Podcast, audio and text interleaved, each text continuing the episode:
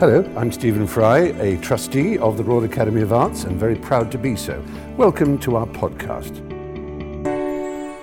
Good evening. Uh, my name is Gonzalo Herrero. I'm the architecture curator uh, here at the Royal Academy of Arts. Welcome to the third event of the Designing Urban Identity series. We are exploring how the character of the urban fabric of London uh, varies uh, across the city and is defined by the also varying economic, political, and social uh, factor. And most importantly, how this has an impact on the architecture designing for some of the most uh, relevant upcoming developments taking place in these different areas of London, and how they shape the character of the, of the city and the citizens. Uh, in the first and second event, we uh, focus on East and West London. This time, in this third event, coinciding with the London Festival of Architecture, uh, we have invited an incredible selection of thinkers and critics to explore how the identity of London is shaped uh, and to respond to the many pressing issues as a global capital and how this is reflected in uh, the architectural language of, the, of London. To present this uh, you in further detail today's event, uh, uh, it's my real pleasure to, um, to introduce to our chair this evening. Ben Rogers is director of the Centre for London, writer and policy thinker, uh, with a particular focus on cities, citizenship, social capital, public service reform, and the built environment. Prior to founding the Centre for London in 2011, Ben was uh, an associate director of the Institute for Public Policy Research, uh, has subsequently led uh, strategy teams in Haringey Council, Department for Communities and Local Government, and the Prime Minister's Strategy Unit. Thank you, Gonzalo, and thank you to the uh, Royal Academy for inviting me to chair. Um, I think this is very sort of timely and uh, rich event um, with a, great panelists. Uh, I'll introduce the panelists in, in, a moment. I'll just sort of set the scene by saying that I've lived in London all my life, and uh, it seems to me the city has been on an absolutely extraordinary journey. Uh, I look back into the London of my childhood in the 1960s and 70s, and I must say I don't feel a great deal of nostalgia for it. I feel a huge nostalgia for the countryside of my childhood um, which I think is sort of probably uh, changed in a way that I don't um, appreciate. But London, I, even though I lived through London in, in, in, the 1670s, I still see it in black and white. Um, uh, and the food was bad, and everyone sat down for tea at, at, at, at, five. And it seemed to me a place which didn't have, um, which, which had sort of resigned itself to a sort of gentle decline.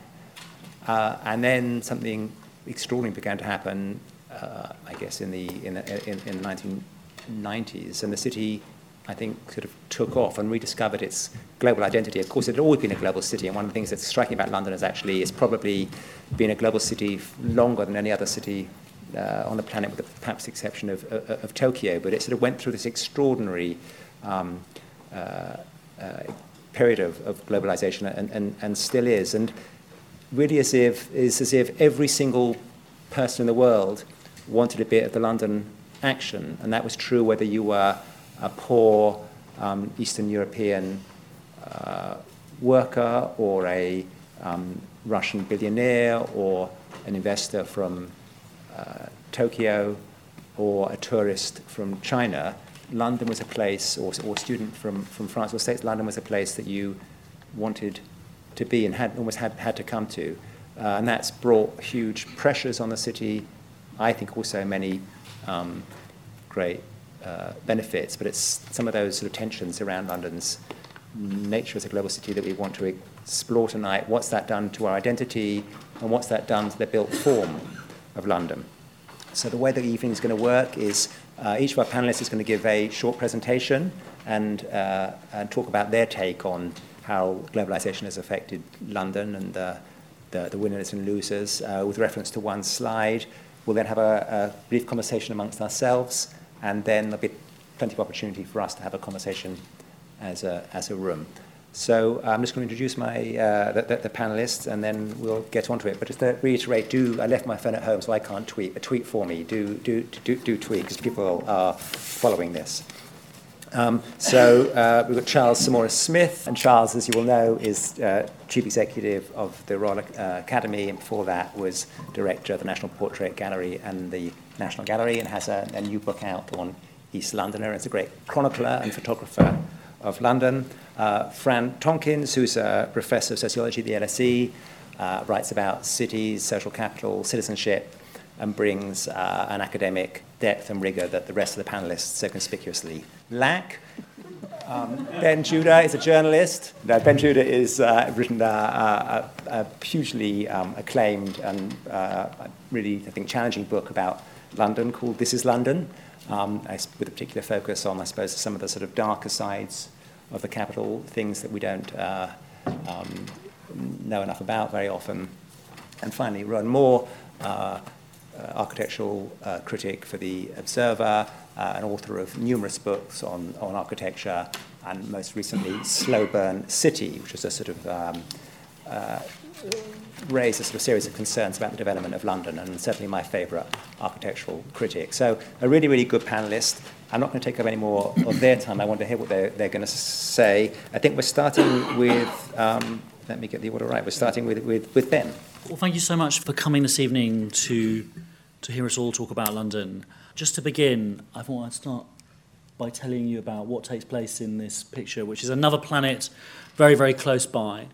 So, this picture doesn't take place in the streets of Delhi, it doesn't take place in the, the streets of uh, Bucharest. This is in the tunnels under Hyde Park Corner, which is sort of just about a, a kilometre away. It would take you sort of 15, 20 minutes uh, to walk there from here.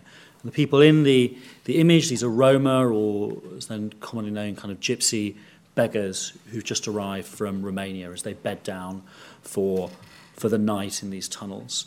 And when I started writing my book, This is, uh, this is London, I, I wanted to try and show the city from the point of view of the people we never hear from. So, what I want to talk about is how, how they see London and how when you start to see London through their eyes, you realise how almost impossible it is to talk about one London or one Olympic city or all in it together beyond sort of branding or slogans or sort of uh, very, very distant sociological uh, analysis.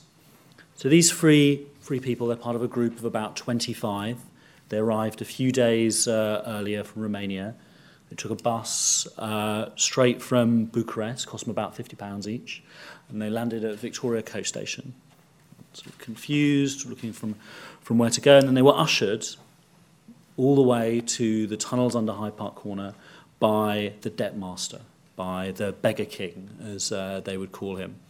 They fall into debt in Romania, the crops have failed, and this is their last chance. Their last chance to, to try and make some money to feed their families is to come borrow money from these, uh, these sort of uh, these beggar pimps, come out here and then try and desperately to make the money back on this terrifying uh, level of interest.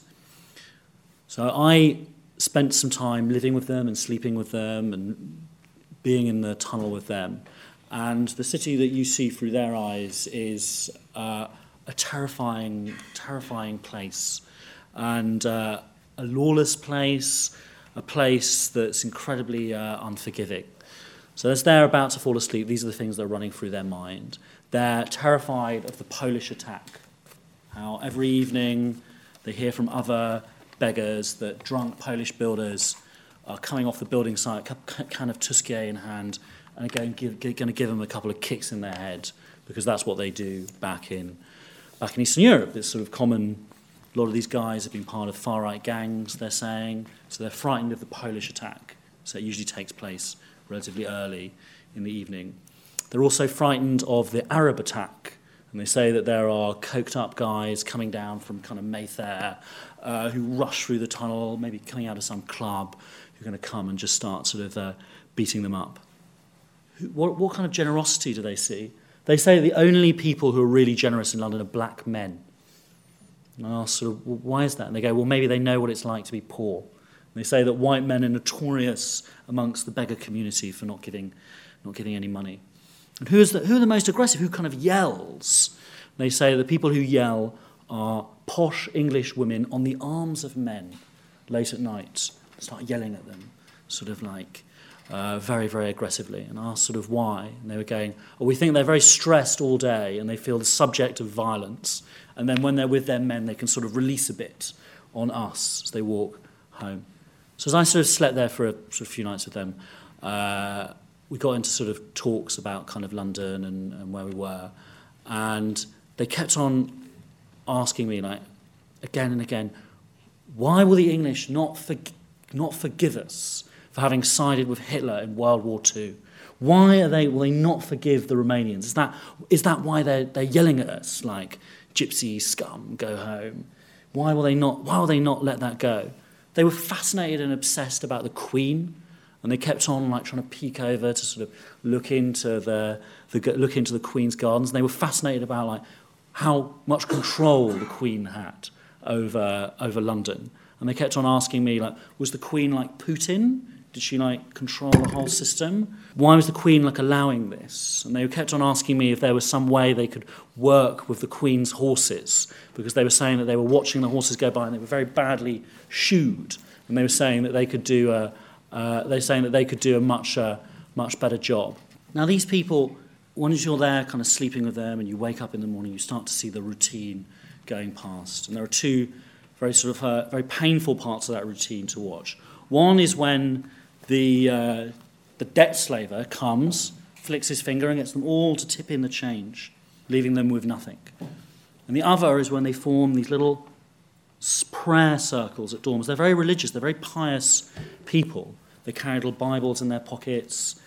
When you ask them to kind of explain their own lives or the world they see around them, they explain them with Bible stories, which are the ones they know best. When you see them at, at dawn as they pack up the, the bags and they roll it up and it smells of sort of piss and puke and there are, they, they gather into little circles to pray.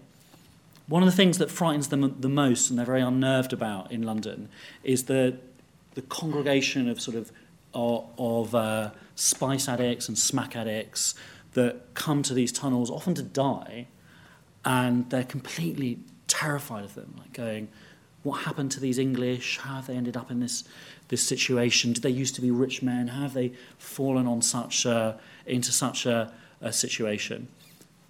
Now, what do they think of the kind of the, sugarcane mansions? What do they think they walk past the, the Royal Academy? You might have seen one of them outside by the tube station, trying to get a, a, a pound or two. When I told them like how much these properties were worth, they couldn't believe it. They were physically hurt when I told them how much uh, a brick was worth in one of these properties uh, around. But one of the most interesting things is they don't see this as an English place. They talk about the streets of the Arabs, and they talk about the streets of the Russians, and they talk about the streets of the French if you go down towards South Kensington. And they say that in the villages in Romania where they're shuffling in and out of, people say, go to London and make your you, you can make money begging in the streets of the Arabs and in the streets of the Russians and the French. When you ask about the English, really the only English thing they sort of see around them are people coming in and out of the tube who sort of yell at them, see them as drunks, see this sort of very drunken London, or is this sort of image of the Queen, this sort of mystery sort of holding, holding it all together in their minds. So that's London through, through, through their eyes. Brilliant, and on time as well. Uh, that's, that, that's excellent. Uh, lots of food for thought there. Um, Fran. Thank you, Ben. Um, and thank you, everyone, for joining us this evening. Prior to our discussion this evening, Gonzalo sent around a few questions that he thought might um, stir our thinking on the matters of, of London as a global city. And as I've spent the last couple of months telling all my undergraduates that the first thing they have to do when they enter the exam hall is to answer the question. I have been um, fairly conscientious in, in trying to think about and engage with at least some of those questions of identity and architecture, which Gonzalo put to us.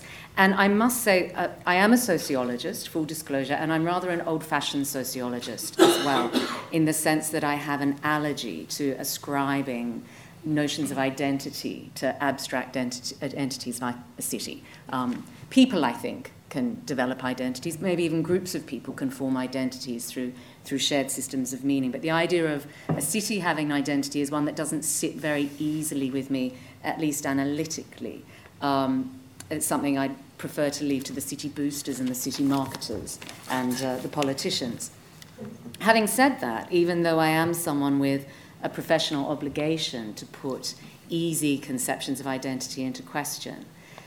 Nonetheless, both as a social analyst and also as um, a citizen of London, as someone who, who um, is myself an immigrant to this city and this country, I must say that London, um, not uniquely, but I think very distinctively amongst the cities that I know, resonates very strongly in terms of, of London having an identity. Now, I'm sure if we were doing this in Manchester or Glasgow, we'd we'd be maybe we'd be saying similar things, but um, the notion of London as, as a city that people identify with, that they identify themselves with, I would never think of myself as English, um, but I would certainly think of myself as a Londoner.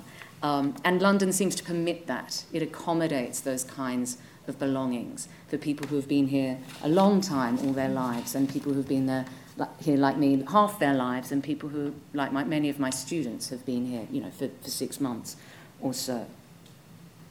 I don't think that an urban identity is something that can be crafted or engineered very easily, although clearly it can be capitalized on. And there are various kinds of actors and agencies who try to ride that particular tiger for various ends political ends, promotional ends, um, speculatively ends and so on. How I think that relates to an architectural language in the city is a really difficult question, actually. That was, um, uh, and I'm, I'm not an architect.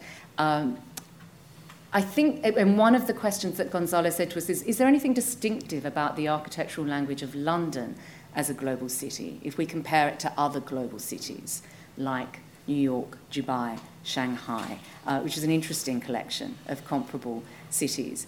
And my own response to that would be no. There's nothing particularly to my eye, and I'm conscious that others who will speak after me, including many of you on the, in the floor, um, will take a, a more expert and a quite different view on this. But I find it difficult to distinguish the high end architecture of London um, that we see developing to the east and, and the south in particular, and also along the river to the west, I find it difficult to see that as distinctive from what you see happening in the global centres of, of Moscow or the Middle East or the Far East um, or other parts of, of the older world, if you will. However, London, of course, has a very rich architectural language uh, deriving from its history as a global city. And much of what I see as characteristic of London in, in morphological um, terms really does relate to its, its hundreds of year old history as, as what we would now call, in the language of the late 20th, early 21st century, a global city. And part of the, the distinctiveness of the architectural language in London, I think, uh, depends on how well we manage that balance between um, reinterpreting and maintaining the established fabric of the city and, and integrating it with an emerging fabric at the high end of town, as it were. And in thinking about London in the 17th, 18th, 19th century as a global city, of course, we are immediately raising the question of how far, when we talk about globalization, we're actually talking about imperialism or neo imperialism um, or capitalism or neoliberal capitalism, as my students, I'm sure, would call it. That global, like we always need to ask what we're actually talking about when we're talking about something being global. It may be that there are other more proximate and more critical terms that we might want to use. Um, I want to turn quickly to the image that I've selected. It's an image that I've written about, a project that I've written about before, so apologies, and many of you will know it in any case, but apologies to anyone who might have read what I have to say um, already about this. It's um, a, a, an interim use on a development site in, next to East Croydon Station, but with about a million square feet of, of commercial development going in, um, and, and now currently on site. And this was an urban design intervention that was undertaken by muf Art and Architecture. Um, they installed two cricket pitches on the site. And as I said, many of you will know this project, but uh, Liza Fior of, of muf um, joked that they, when uh, Foster and Partners, who are the initial architect for the larger development, were removed from um, the job, the um, client forgot to sack the smaller practice that was doing the landscape work um, alongside them. And so they remained on site for a while, and this is what they did as a temporary use um, while the, the site was laying fallow, and um, various investors were trying to get their shit together and get the money going after the, um, the global financial crisis. Um, and they did something which was uh, very much attuned to another part of the local condition in Croydon, which is the presence of the UK Border Agency.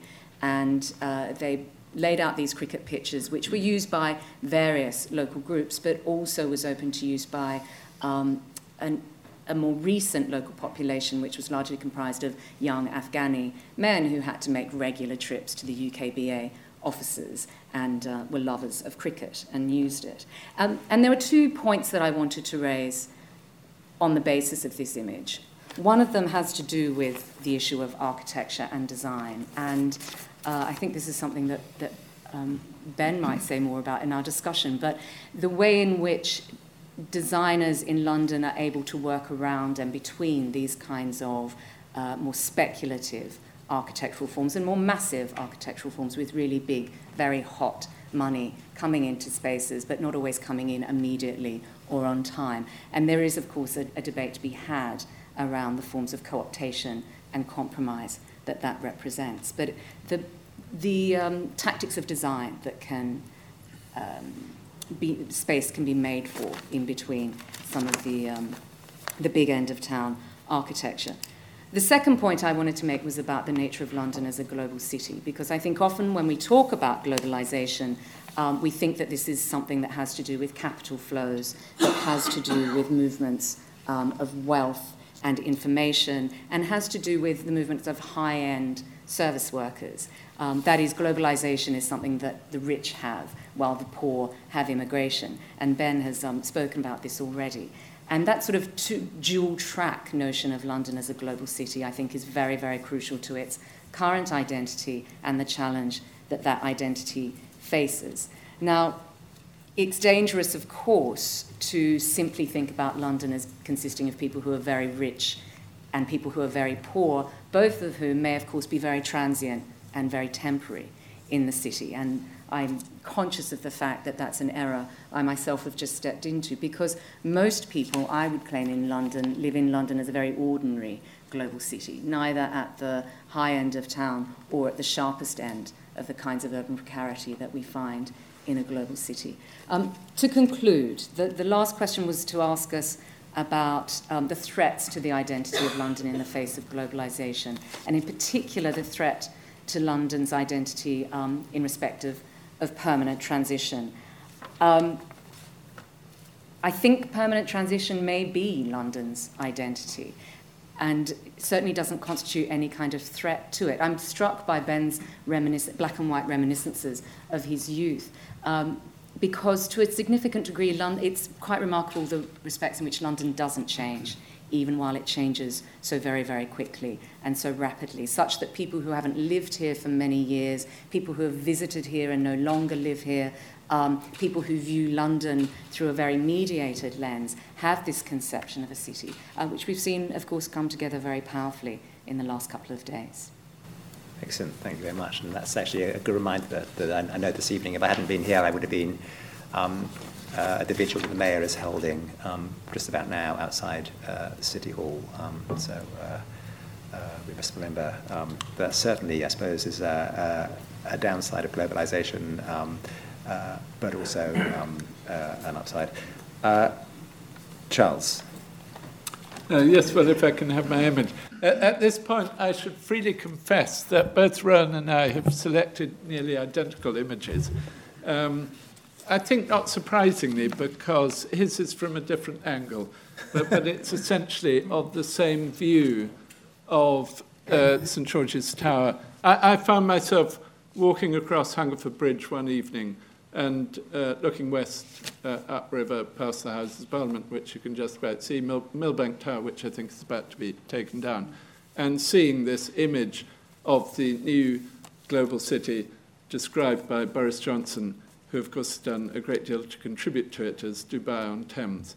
And uh, I had submitted this image before John Lanchester did, I think, a very good uh, article in either last week or the week before's London Review of Books about, he calls it Victoria to Vauxhall, he's a resident of Vauxhall, which I'm not, about the problems of this development, that it is, I think, a symptom of one aspect of globalization, which I'm afraid I don't like or approve of, uh, which is this very bland international architecture, which could be anywhere. It's kind of modeled on Hong Kong. I think the developers are, are from Hong Kong. Uh, I don't know who the architects are. They're not. they're not. I'm sure we do know people in the audience will know who they're about. But I, I, I, I, as a Londoner, you know, they're not familiar names of the architectural circuit.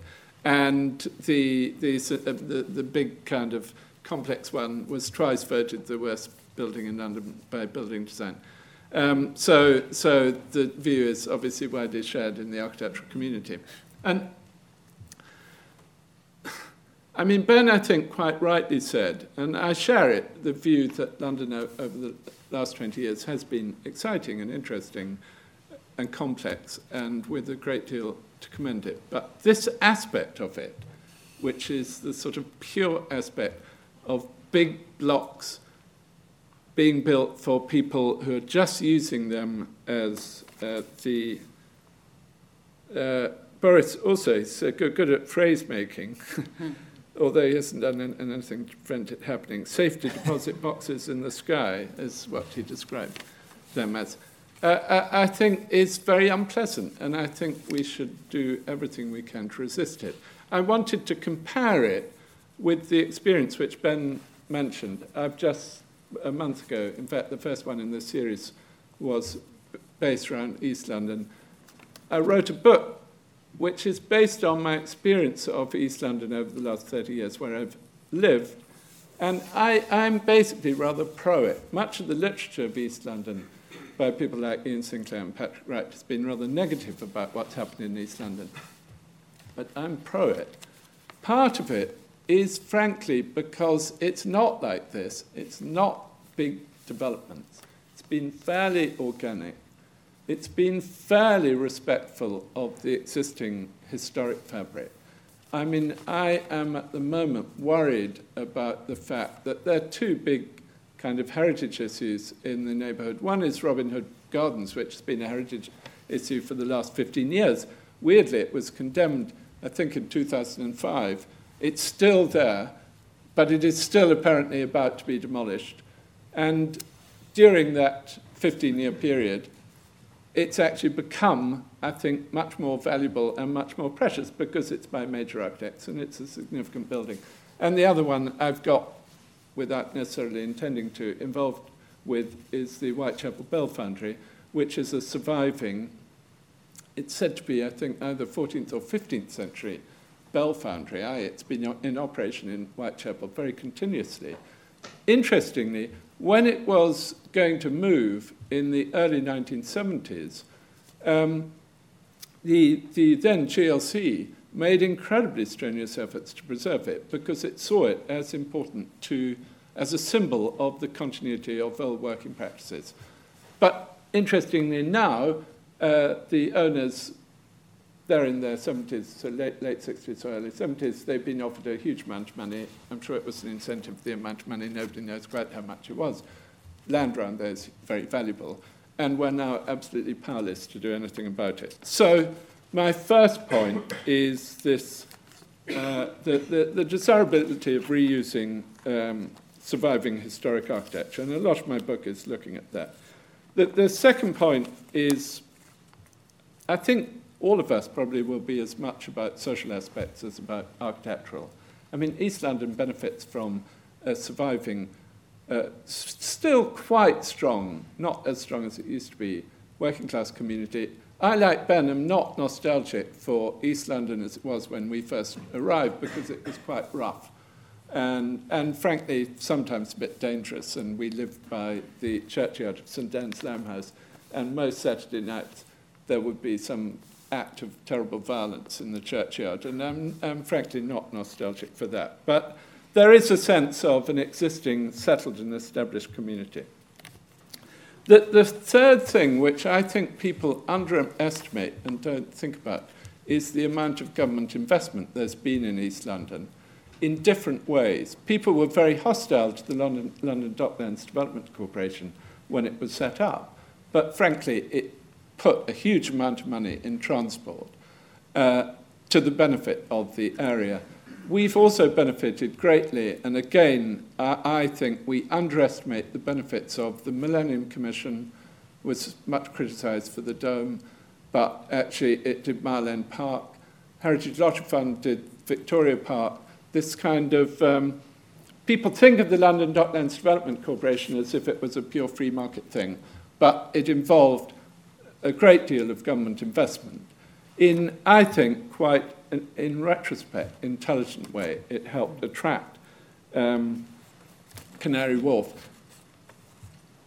I will say at this stage, because I was reminded it when Ben was talking about the change in the early 90s, I often remember going to Toronto and being involved in a discussion with prominent Canadian people involved in government policy and town planning. And at that stage, they all looked to France as the best model of change. And they were very critical of Britain, thinking Britain was incredibly conservative and very backward. And uh, it's changed. um, the, the next thing, on Friday I was in Berlin. I was very struck by how much, everything I'm saying is completely obvious, but it's often ignored how much of the character of a neighbourhood is formed by independent shops. In East London, again, the hmm. character of the neighbourhoods and the pleasures of living there are from variety of shops, not just big chains there's been a battle recently over the changes in business rates in Spitalfields. I think that will reduce the pleasures of the neighbourhood parks. And uh, essentially, what, what, what, I'm interested in is the comparison of this, which I don't really look forward to at all if it's the model of future urban change. And the neighbourhood where I live, where I think there's a lot of relatively unplanned, organic, unsystematic, but beneficial change. And before I finish, till I came to the event three weeks ago, I thought I hadn't really had to think about if there's anything one can do about it.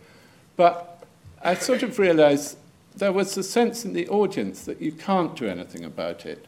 But actually, I'm not convinced about that because there's the mayor's office. After all, it was Ken Livingstone who changed the policy on towers. It was Boris Johnson who repeatedly called in schemes. Um, he called in Norton Folgate, which had been rejected by the local planning officers, and then gave it permission. If, if the mayor has those powers, which they have, they can be used, and I think we should put pressure on the mayor's office to make sure they're used in good ways rather than bad ways. The second thing I find baffling, since this is all about the idea of foreign people buying properties for investment purposes off plan in Asia, I do not understand why there aren't ways of reducing when, when there's such a need for affordable housing and we're constructing so much housing at such vast expense. I do not see why something can't be done about it, and I, think we should think of ways uh, that we could do something about it. And finally, this issue, again, it's to do with the politics of planning and the way things operate. We've just introduced, the government has just introduced a high business rate on independent shops. I think there should be public pressure to get the government to change it. Thank you very much. Um, I'm sure we can do things about these things. I'm absolutely sure we can. Rowan. Right, I'll, I'll have my slightly different image. There we are. I mean, the, the first thing I like about this image is I always wondered where the architects got their idea from for the those funny shaped roofs and the cylindrical tower, and you can clearly see the cylindrical tower is coming from this kind of feeding device, and the, and the, the roofs are the ears of the goats. So it's a contextual uh, piece of architecture. So that's a relief. Um, but the other thing that interests me about this image is it shows what I talk about in my book as the sort of three main forces that shape, well, any city, but, but London um, in particular. And I mean, London, there's an idea of London that it's a city of trade, a city of business, that is always business led. And it certainly is a, a trading city, but that tends to overlook the, the contribution that both communal activities have, have, have made and also state action. And here we see the three players. We have the private sector on the left, we have the government in the form of MI6 on the right, and then in the foreground we have a little city farm which grew out of um, that terrible time in the 1970s that Ben was talking about when there were bits of odd bits of land that people didn't know what to do with and people took little local initiatives and um, created things like farms, which uh, was one of the more positive aspects of that, that period. And then you have a park. Um, this is actually the site of the famous Vauxhall Gardens that then got built on, then got bombed, then got cleared, and they put a, a very ordinary kind of piece of grass there, um, but nonetheless it's a, a public asset. So you see these, these three elements, they're in a rather kind of undigested, uncomfortable relationship to each other. Um, there's clearly global aspects. Um, the, I mean, MI6, I guess, is a global organization. Um, the, as, you know, the, the flats in the tower are mostly going to overseas buyers. The architects are actually British, they're Broadway Malyan, who Owen Hatherley memorably described as international purveyors of shit. um, so what are international? Um, and then for good measure, we have the famous railway arches, whereas all sorts of things happen, um, well, I was going to say the weekend, but all the time.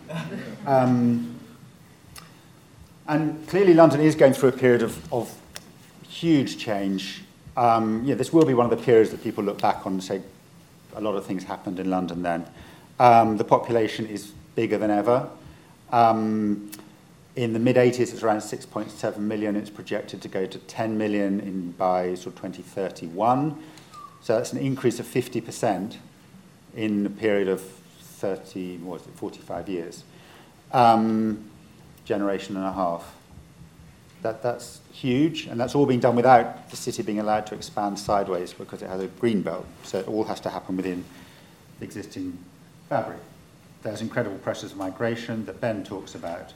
Um, and with these different populations, you have different understandings of what the city is. Um, you know, for the sort of established population of London, um, people who were born here, the every time a tower goes up, that is a sort of major change to the landscape. That changes something familiar to you.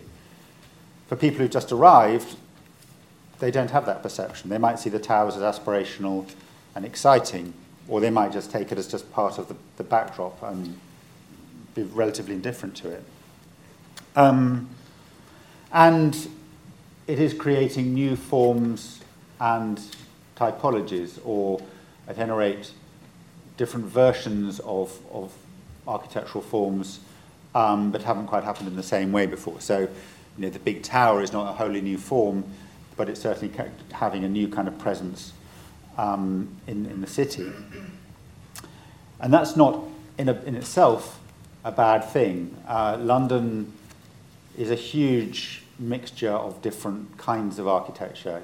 There might be a sort of generic type that's considered particularly London, which is the, the terrace, the, the street house with a garden.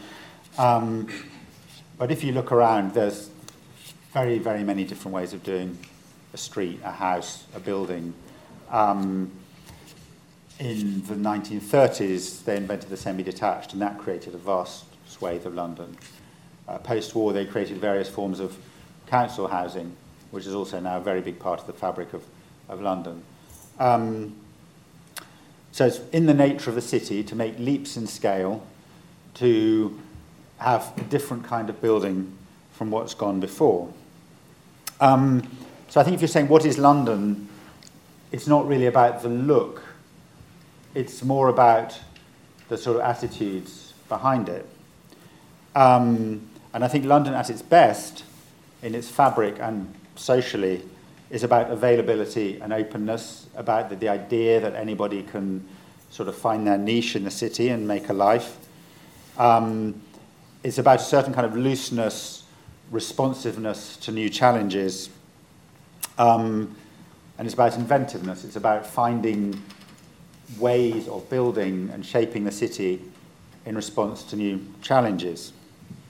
And if you look at the history of London, what you actually see is a kind of series of crises precipitated by the success, by commercial success, by growth, um, by increase in population, which then manifest themselves as crises of public health or um, the Great Fire, uh, smog, bad housing, to which very slowly but eventually a, an inventive solution is found, like Bazalgette sewage system, like the invention of council housing, Clean Air Acts, um, the Green Belt, uh, the London Building Acts that followed the Great Fire. So there's, there's actually an incredible tradition of innovation and invention that is led usually by government and sometimes as a result of, well, often as a result of kind of popular uh, social pressure but it's not all done by the private sector. I think we're getting to that moment now um, where there has to be a different kind, a different order of response to, to the sort of pressures the city is facing, unless there's a kind of grand deflation as a result of Brexit and God knows what, um, in which case we'll have different set of challenges. Um, in relation to tall buildings, I think it's it's not that difficult in a way, um, with a little bit more will. I think it's a question of just doing it better. It's not that difficult to say this is a good place to put tall buildings and this is not. There are, in fact, some policies of that kind already. They just need to be more descriptive and, and to say more. Um, and I think we should just do it better. I mean, for a sort of so-called world city, which is a phrase that brings me out in hives, by the way. But anyway, you know, to have this incredible mediocre quality of, of tall building, which, which, as Fran said, really could be in many other cities in the world, is not good enough. Um, they're, they're, both Broadway Malyan, aren't they? Yes, yeah. Uh, the little, yeah, that's right. But of course, you know, the, the big issue is, is housing, is you know, people living in beds and sheds, the people Ben writes about, um, you know, 20 people to a two-story house in Newham. Um, it is people approaching middle age um, in their doing professional jobs who can't get a decent place to live, um, with all the impacts that has on their relationships and family life and so on. Uh, and with that goes this kind of disaggregation of the city, if the strength of London has been that different kinds of people can live close to each other and share the same places, that is increasingly under, under pressure from the housing market, from housing values. Um, and I think we need that, that sort of great attitude that was in the past of, of, of really going for it. And without going into the details, I think we have to look at every tool in the books in the box. It's densifying suburbs. Um, it is estate renewal, a very controversial subject, but it can be done very badly or it can be done well. Uh, I don't think the green belt should be excluded from the conversation. Uh, sometimes brownfield sites, though they are tending to be uh, less and less available for development. Um, sometimes tall buildings there just has to be a different kind of attitude that says this is really an unprecedented situation and we can't just sort of fiddle around the, at the edges, which, which is what really has been going on uh, until now. Um, and I think it needs a more active role by the state, both in planning and in actually building housing, because the, the idea has been that the market will provide, and the market palpably does not provide by itself. Brilliant. Thank you very much. Four extraordinarily uh, rich contributions, and I know we'll come back to the question of the sort of state and, and, and, and leadership and the sort of leadership we need in London. But I want to begin by talking about this question of identity. and, and Fran's point, which is that actually people do think of themselves, uh, I think, perhaps increasingly so as, as Londoners and, and, and a, a city apart. I mean, isn't it the case that actually one of the sort of characteristics of London was that it, it sort of didn't have a particularly strong or, or articulate sense of identity. I mean, it certainly didn't have any of the sort of anthems, the songs that, that, that one thinks of. Uh, you know, in the case of New York, there was always this thing that people talked about London being a sort of city um, of, of, of, villages, and that does seem to me to have, to, to, to have changed. Uh, and the way, one of the ways in which it was changed actually is that the city's come to identify uh, and take a sort of pride in its cosmopolitanism. Um, and I think we've done something which I, I, think is quite extraordinary in London, which is, yeah, there have been, of course, there have been migrant cities before. New York a, is a migrant city. But what London's done in the last 20 or 30 years is move from being a, a sort of city of natives to being a city of, of migrants. And it's done it, I think, um, very well. Uh, so, yes, I, I mean, I mean, I meant to be yet for you, particularly sort of the, you know, the, the, sort of things that you were describing in in in, the, in the, the, the, people you were living with actually feel very vulnerable. It's not the sort of cohesive place that I like to think it is. Uh, no, I don't think it is at all. But just to speak like kind of sociologically, some people in this room might have been born in the 1930s. If you came to London in the 1930s, look at the data, less than 3% of the population were born abroad. Today, in London, you have almost 40% of the population that has been bo- born abroad. If you go to London in the 1930s, you look at its racial composition, you're looking at a city that's pretty much 95% white British. That 5% there is white Irish, a little bit of Jewish. Tiny, tiny amounts of imperial kind of migrants really could be measured in the thousands. If you look at when the Queen was crowned, you look at about 1953, you look at the racial composition of the country, you're looking at there being around 100,000 non white people in the country, mostly located in London. Today, you're looking at 12% of the population being non white. You're looking in London, you're a completely different situation. You're looking at London today, it's a city where you have the white British population, which are a minority. Now, that change has mostly taken place over the last 30 years. Incredibly dramatic change, which has been lived by those that are not in the upper middle class.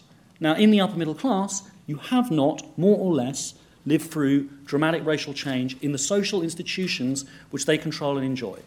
So if you look at the institutions of high society, if you look at upper middle class neighborhoods, if you look at upper middle class schools, if you look at private schools, there's been very, very limited ethnic or racial change. Maybe a few kind of well to do Asian families, well to do Jewish families, a few French families, that's not the same thing. If you look at the neighborhoods around, if you look at what's happened to London's lower middle class, London's working class, unprecedented levels of ethnic change. Now, if, you were, if we were going to go to Barking, if we were going to go to Ilford, if we were going to go to, um, if we were going to go to Wembley, you're looking at areas going from being, in the last 20 years, around 75% white British to now being in the you know, percentages of like 20, 15%. These people have been moving out. You have uh, white flights uh, with very, very high concentrations of people moving into Essex, moving into Kent, moving into sort of areas sort of further west outside of the city, and you have in these areas a story of resentment. People feel that they were pushed out, they didn't recognize the city, they had a community, the community vanished because of uncontrolled mass immigration, a really big contributor to the dramatic political events in this country. Now, you can say one of the things I find quite, quite annoying about the debate about London is you can be pro immigration. You can think immigration makes Britain stronger, makes London thrive, or you meet anti immigration. What I found is a debate which just sort of like ignores it and ignores the dramatic ethnic change that's happening uh, in London and sort of papers over it with sort of slogans, uh, sort of Olympic slogans, most of which were invented by Blair and then weaponized by, by Boris.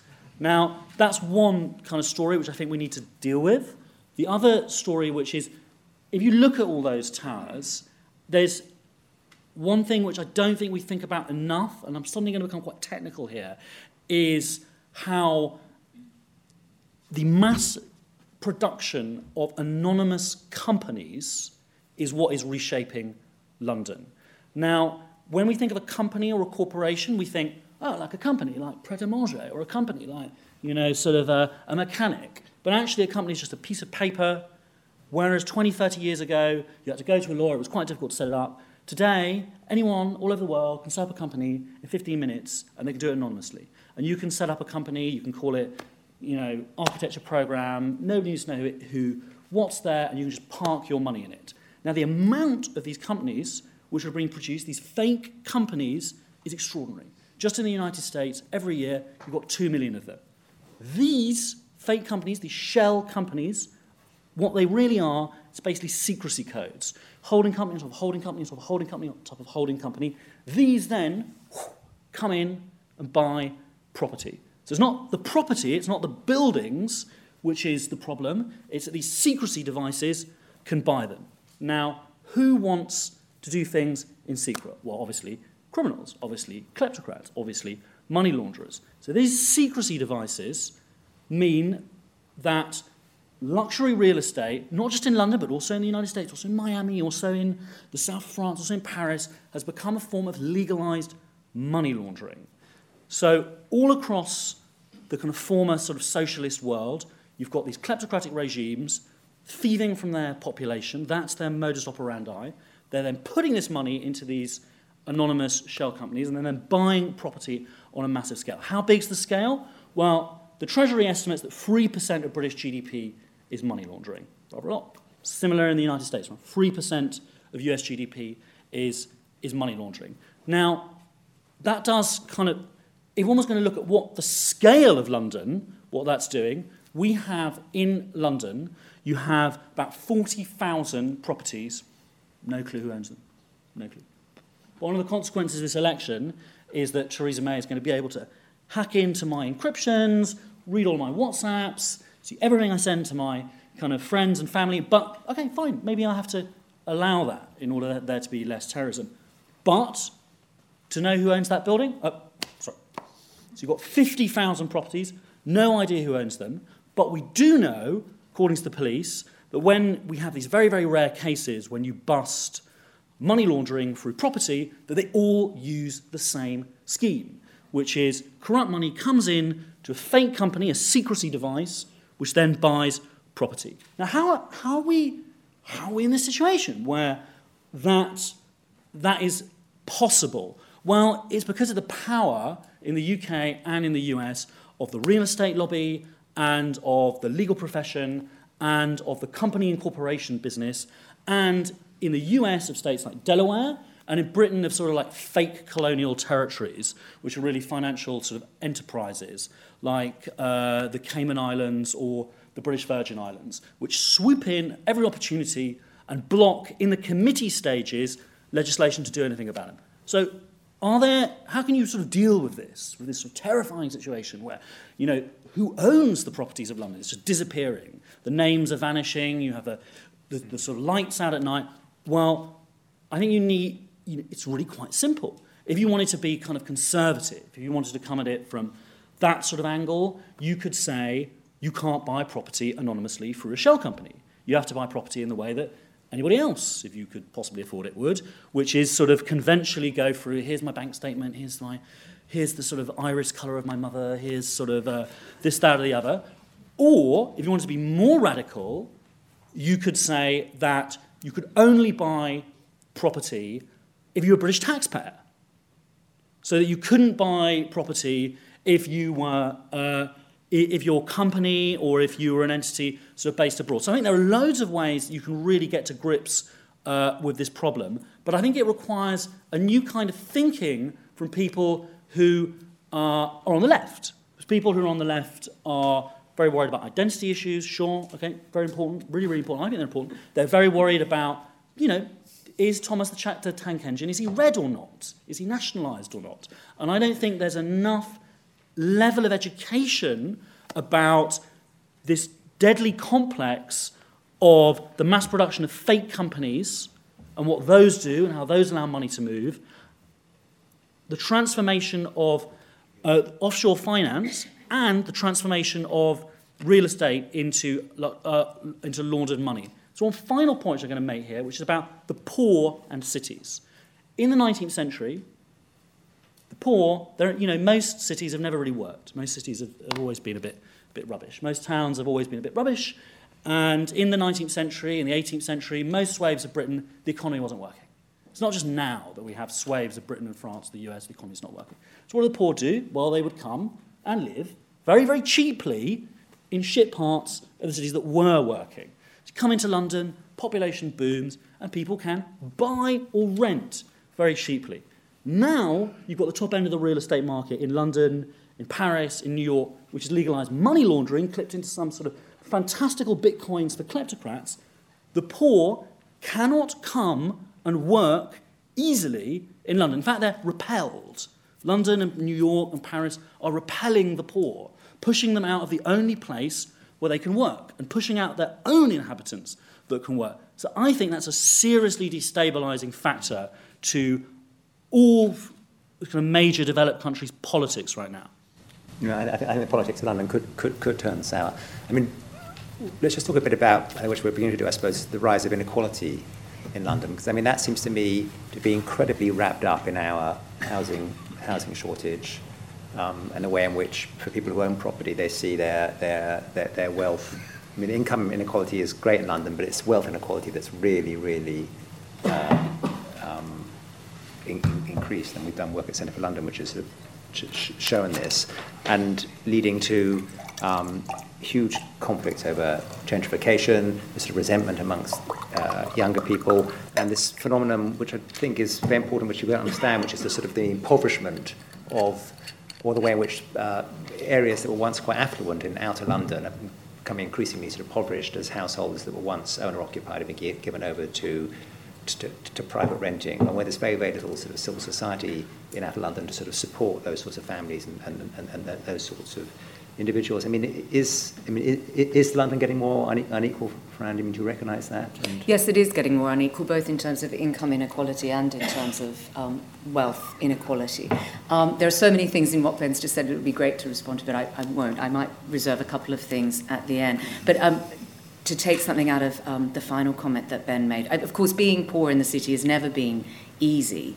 Um, but being poor in a city can be easier than being poor in, in certain other kinds of environments precisely because of the existence of low income areas, low rent areas, um, uh, places where people can get a foothold, where services, amenities are, are relatively cheaper, and where there are forms of collective consumption that you don't get um, in terms of transport, in terms of open and green space, um, and in terms of the ways in which, I mean, we talk now about the sharing economy, but of course, a huge aspect of everyone's economic lives is doing things for each other for free or at low cost or as favours, and so on. And it's easier, um, notwithstanding the, the communitarian images of rural life. Uh, based around these kinds of exchanges. It's sort of easier to do that in, in dense environments where there are lots of different kinds of people with different kinds of resources, knowledges, um, availabilities, and so on. The problem with inequality in a city, of course, is there's not a great deal that a city can do about it, you know, outside a national taxation framework and a national legal framework. And um, it may be a perverse irony that leaving the EU might make it easier for a British government, if it was so inclined, to um, impose the kinds of regulations around housing markets that some of us would like to see in terms of foreign ownership and absentee ownership and uh, shell company ownership and so on.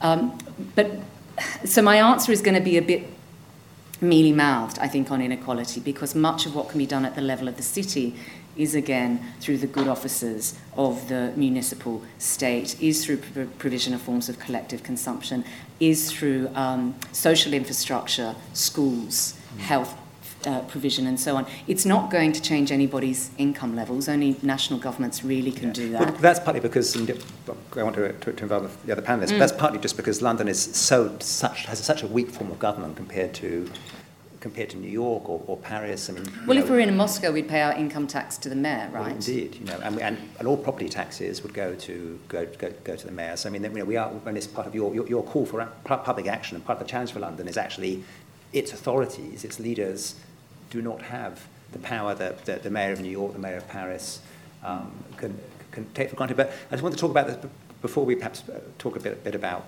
quality of leadership and, and, and what can be done. This issue of architectural quality and uh, urban design uh, to sort of architectural historians and architects on, on the panel. Um, I mean, cycling around London, it is, does seem to me that actually the Vauxhall Nine Elms development is, is, is the worst, probably, example. And actually, a lot of what we do, I think, is of a rather high standard. Um, we build no. and design much, much better than we did. We, we, we, no. we think about the way buildings hit the ground. We, no. we uh, well, no, I think you know the last 30 years we have gone through a, a phase when architecture got better and you know, British architects were, you know, became good. Well, they always were better than was kind of given credit for. But anyway, they, you know, and um, you know, and there were good policies about about density and and so on.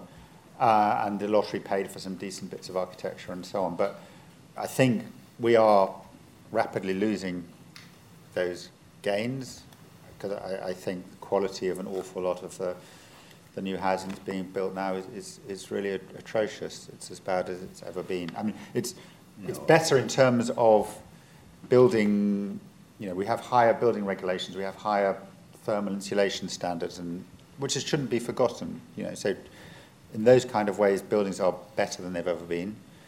But in terms of the the kind of spaces they make, the way they sit in the city, simply what they look like, I don't think we're in a great time. But, but Rowan, you implied, which I'm sympathetic to, the idea that London has changed through a series of paradigm shifts, and we're hmm. about to, we ought to be about to have a paradigm shift.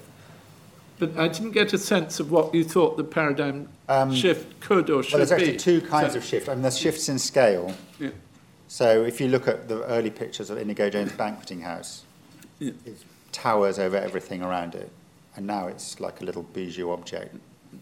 Why, or if you look at well, actually, Canary Wharf, weirdly. If I you mean, look at yeah.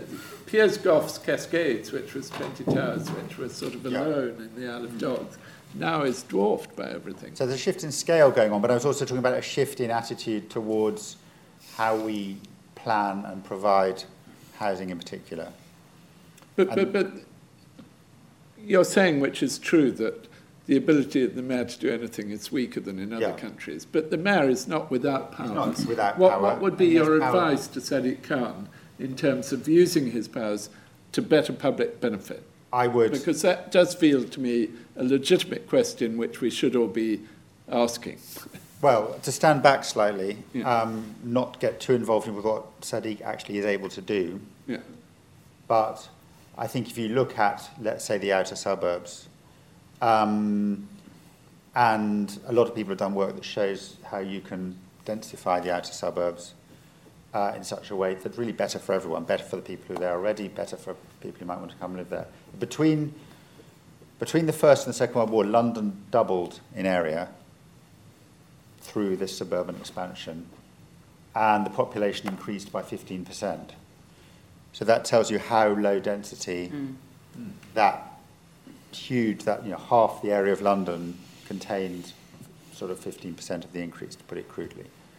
Um, so if you look at those places and you stand back from it, you can say, well, you know, if you build, uh, Tony Travers says if the whole of London was built at the same density of Islington, it would have 20 million homes.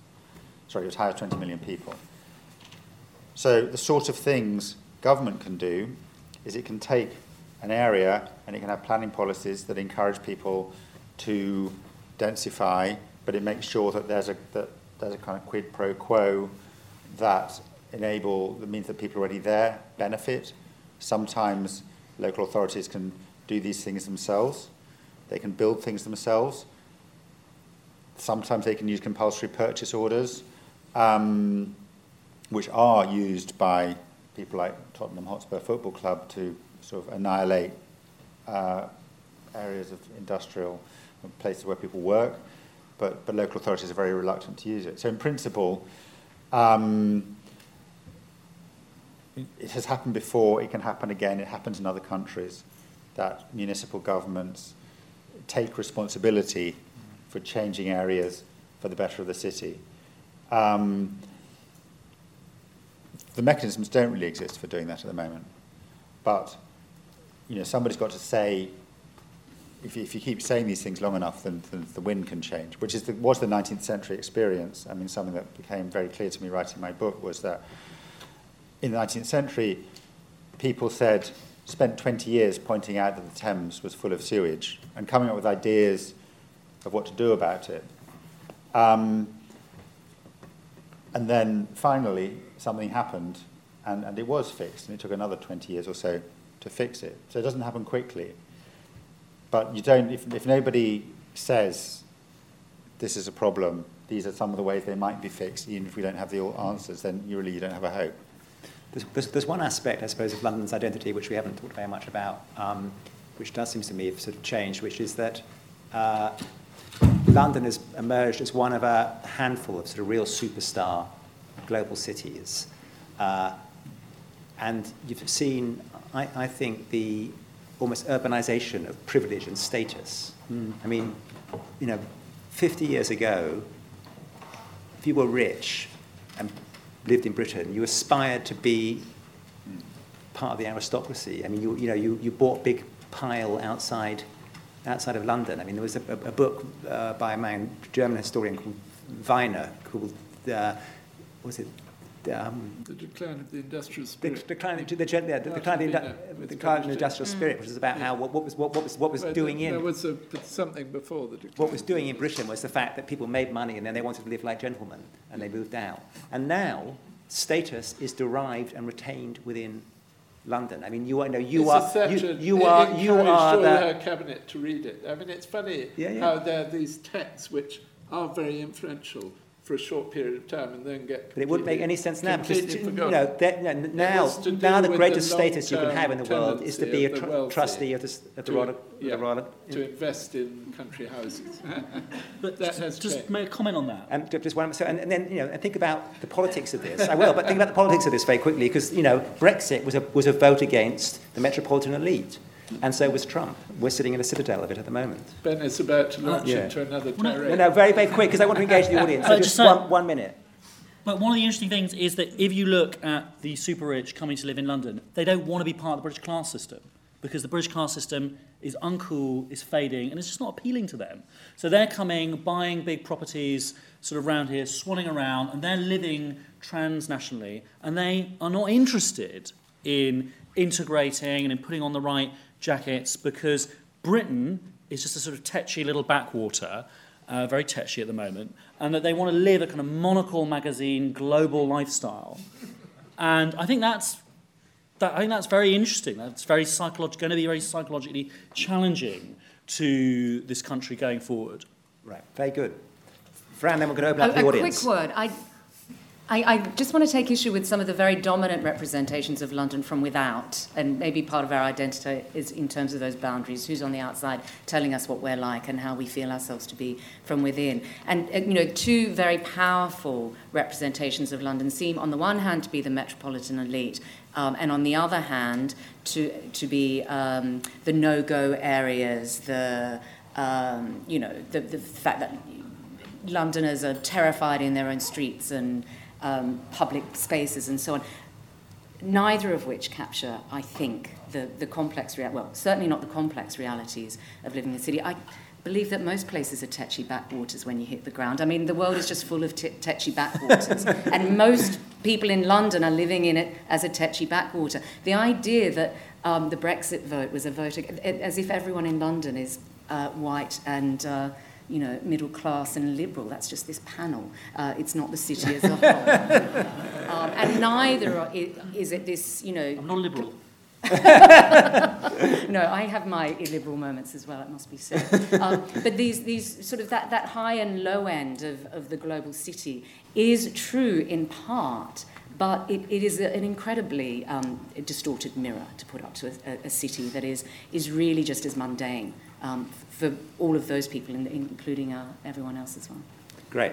Uh, comments and questions from the floor. I do welcome comments, but all I insist on is you keep them very short. Thank you. I'm a migrant as well, and, and delighted to be here. Uh, listening to you speak, the, the panel, I, um, I almost pictured two sets of um, uh, two tables of information. One is the beautiful things that made us be in London who we are. And it came from all of you the access, the beauty, the, the history, the, the habits, the culture. And then there's another, um, another table that has all the problems. And I'm just wondering what it would take for a panel like yourselves and others to look at all the things that made us who we are today and absorb them, and then turn to the other table and say, these are the challenges, and how we mix the two. Because the ingenuity and the goodness and the culture that made us who we are today could be put to good use with some thoughtfulness on how we make London not have all the negative aspects that you described. I wonder whether somebody is doing that or whether that combination of skills and challenges will be helpful. Uh, Vauxhall Nine Elms, I, I, I live round there, and in a lot of ways it's, it's quite like Docklands because there is nothing there. I mean, there was a, a disused power station, there was a, an old coal store that they knocked down, there was um, the market, which is gradually disappearing as well. So it's interesting that when Docklands was redeveloped, it became offices because that's what people wanted at the time. Now, Nine Elms, which is very similar, is becoming houses. House, it is becoming housing. It's just becoming the wrong sort of housing. And it, I'd just be interested in, in your views about you know, is that caused by these these companies? What's what's causing it to happen? And you know, least, on the one hand, at least it's housing.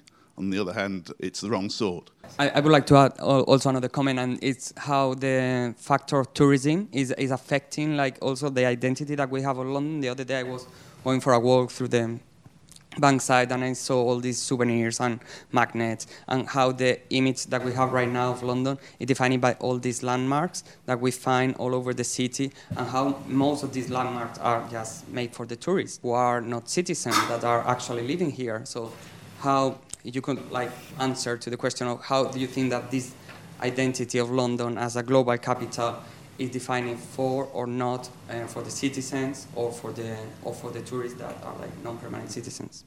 Right. Yeah, Charles, let's perhaps take this one. Are you worried that we design for tourists and that we every uh, it's sort of and very the, in my Garden mind. Bridge, was the Garden it's Bridge it's very in my mind at the moment because on Friday I was in Berlin and I stayed in Mitte, which I've been to over the years recurrently from 86 when it started being colonized by artists. And I've always liked it as a neighborhood and gone to it and stayed on the edge of it between Mitte and Prenzlauer Berg. And at the conference seminar I was at, I was told that actually Berliners now hate it because it's an emblem of the excessive gentrification and the fact that now it's too expensive for ordinary Berliners to live in. So it's this paradox that what tourists like, often people who live in the city don't like. I don't know in terms of London. I mean, I, think the odd thing about tourist cities is that people who live in it, I mean, I'm speaking of, uh, for myself in London, we don't go, I, don't, I haven't been to the Tower of London for years. I, I sometimes drive down past Madame Tussauds and see people queuing up. There are sort of spots which are tourist hotspots, which are three stars in the Michelin Guide. I mean, there are six million people now going to the National Gallery, whereas in 1980 there were only like 1.5 million. So there's been this massive expansion in tourism but, but it, it, it's in a quite confined geographical neighborhood, and it doesn't really intersect with, with the people who live here.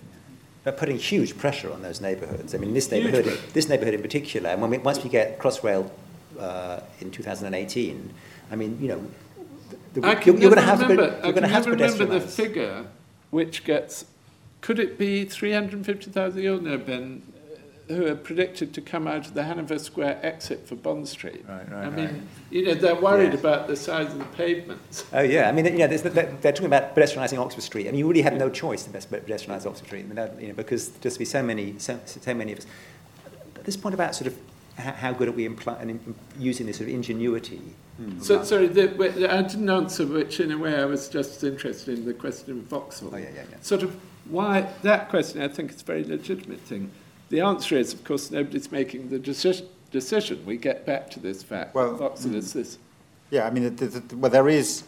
It's luxury housing, which is I not mean, really the, what we need. The two reasons are one is, is there is a market for it, and that's, that's where the money is in property.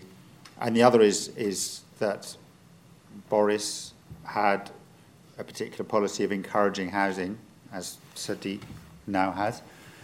Um, and but the way Boris did it, he was really just looking at the numbers, so he wasn't hugely concerned with exactly what kinds of homes were being created.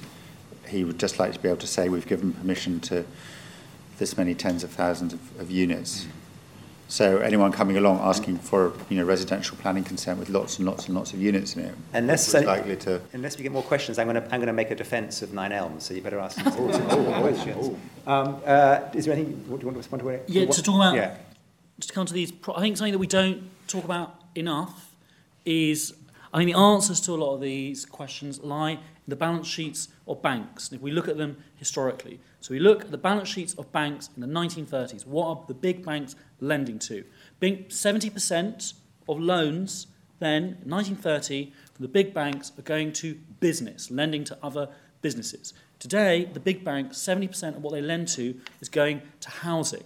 The, then, most of the rest of it is interbank lending, lending to other banks, leaving us with a very small amount which is lending to business to help it grow, or what we think of as banking. So we have a system where the big banks are addicted to mortgages, to giving, you, to giving out mortgages, which means that the entire economy gets shackled into a position where it's forced to have low interest rates to mean that system can continue, which gives us this horrible cycle of ever increasing property, ever increasing property prices, ever increasing amount of, of debt, and leaves us stuck in a low interest rate environment, which is bad for businesses to grow. And I don't think we're going to be able to really address any of these problems to do with cities unless we tackle that problem. And that problem can only come with serious education into how debt and banking actually work, and through this being made a prime issue of the centre and the left and anybody that's not captured in this country by vested interests.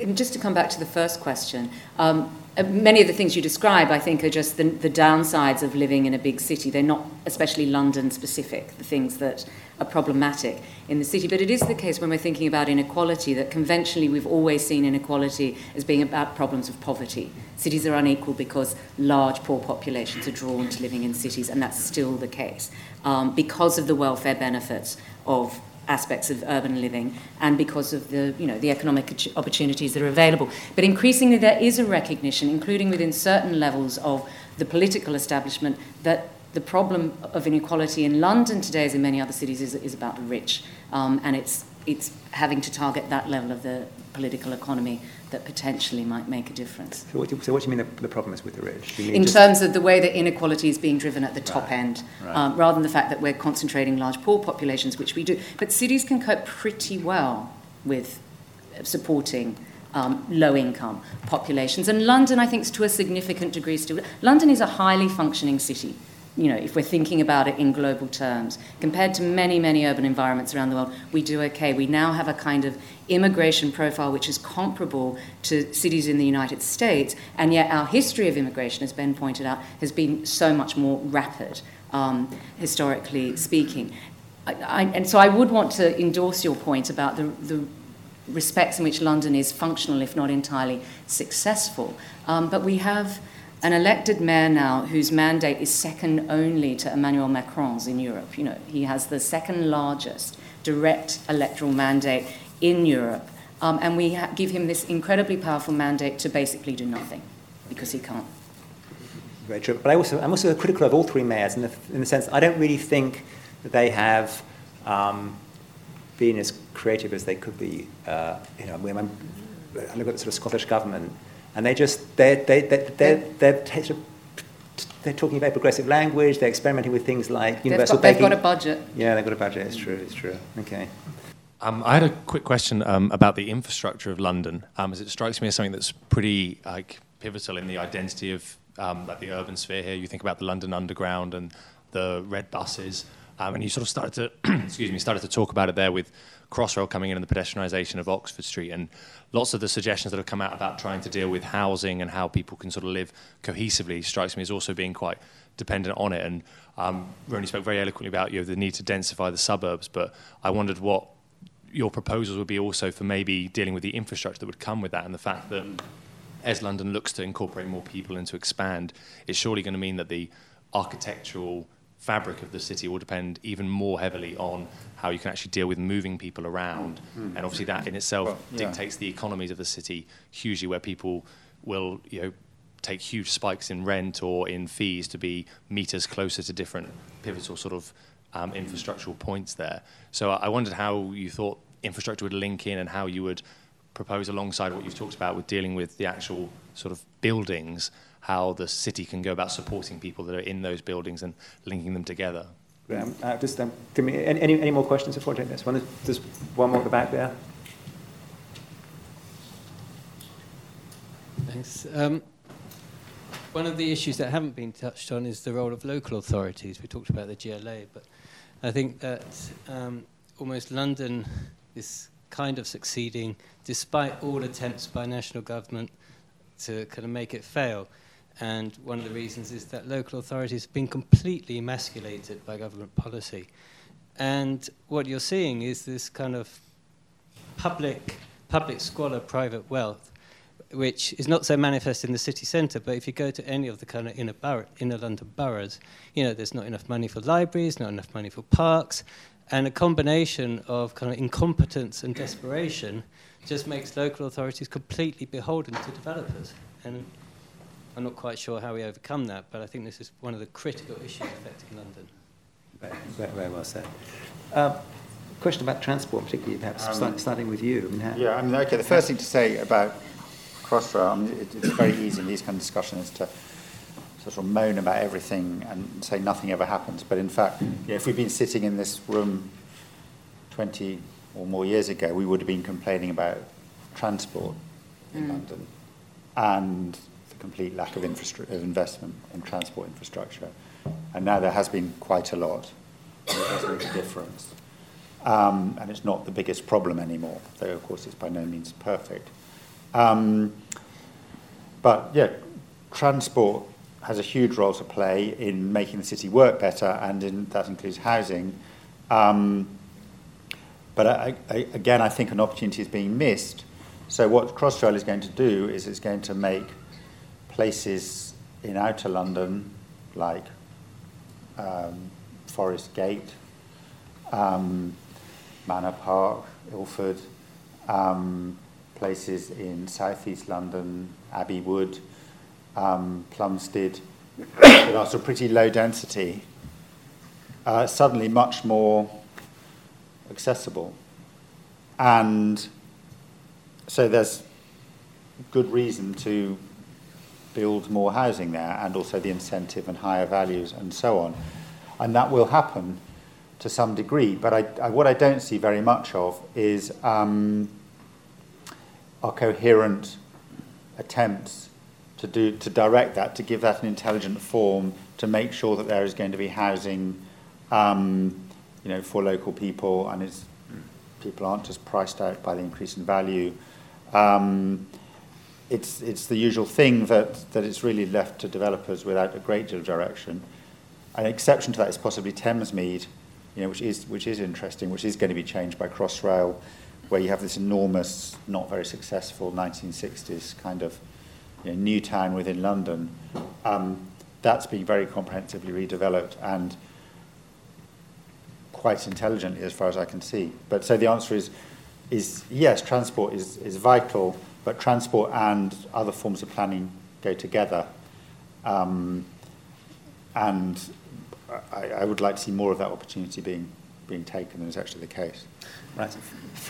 Fran and Ben, lastly, comments on, on the role of local authorities, the impact that, that, that, that cuts are having, and perhaps, I mean, looking at your bio and all this rich work you've done on sort of civil society and public realm in London, I mean, you, know, is it, is it being, is it being, is the public realm being eroded I'm, by I'm these cuts? I'm not going to get into street parties. I did. I was doing an interview once, and someone said, "Oh, you're talking about street parties," um, which I wasn't. But I, I take it the point. This is kind of the pieties of civil society. I'm not sure I can put it better than than um, our colleague here did in terms of the effects of local government, and they're evident for for any of us who live as well in the city as well as working on it. But um, I wanted to underline a point that Rowan made uh, in his 10 minutes when he talked about some of the more innovative responses that local authorities, I must say, of both leftish and certainly rightward um, leaning, are doing in respect of, of development, including around housing. That um, I'm not sure that power and funding is going to come back to local government anytime soon in this city.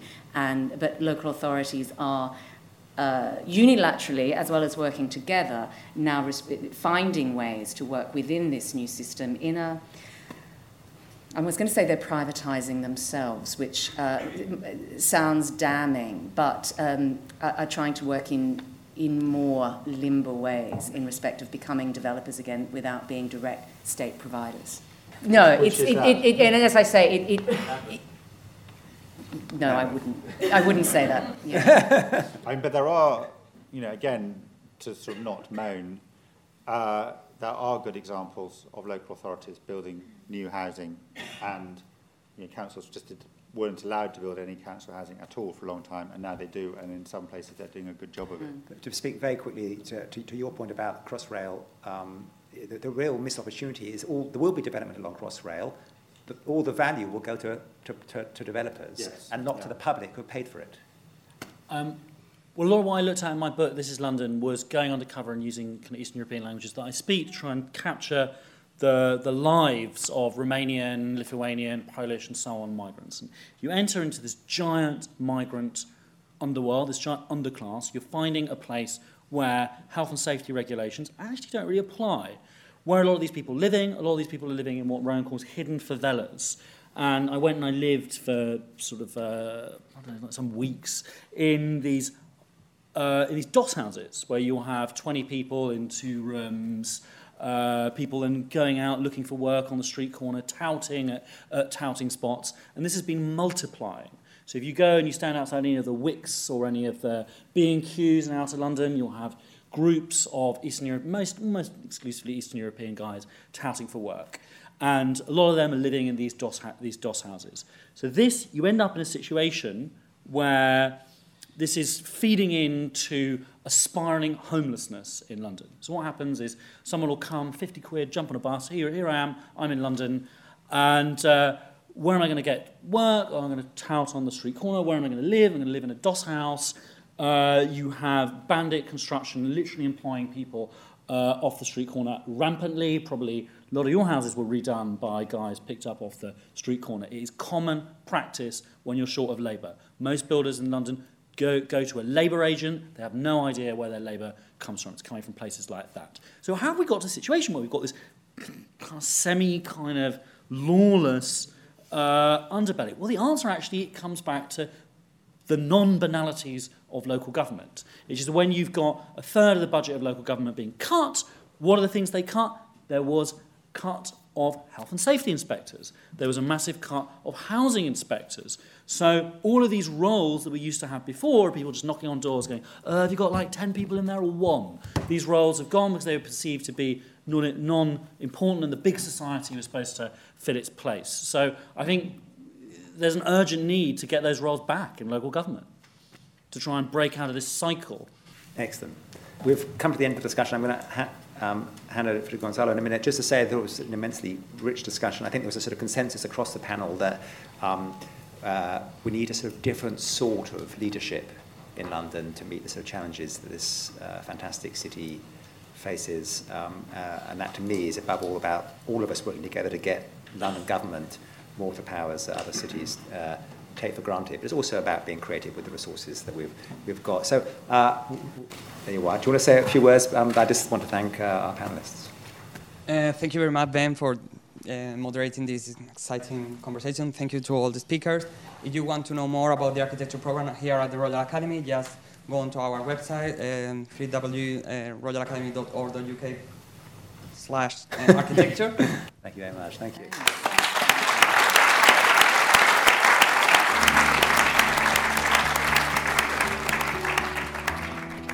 Thank you for listening. For more information about the Royal Academy, please visit www.royalacademy.org.uk.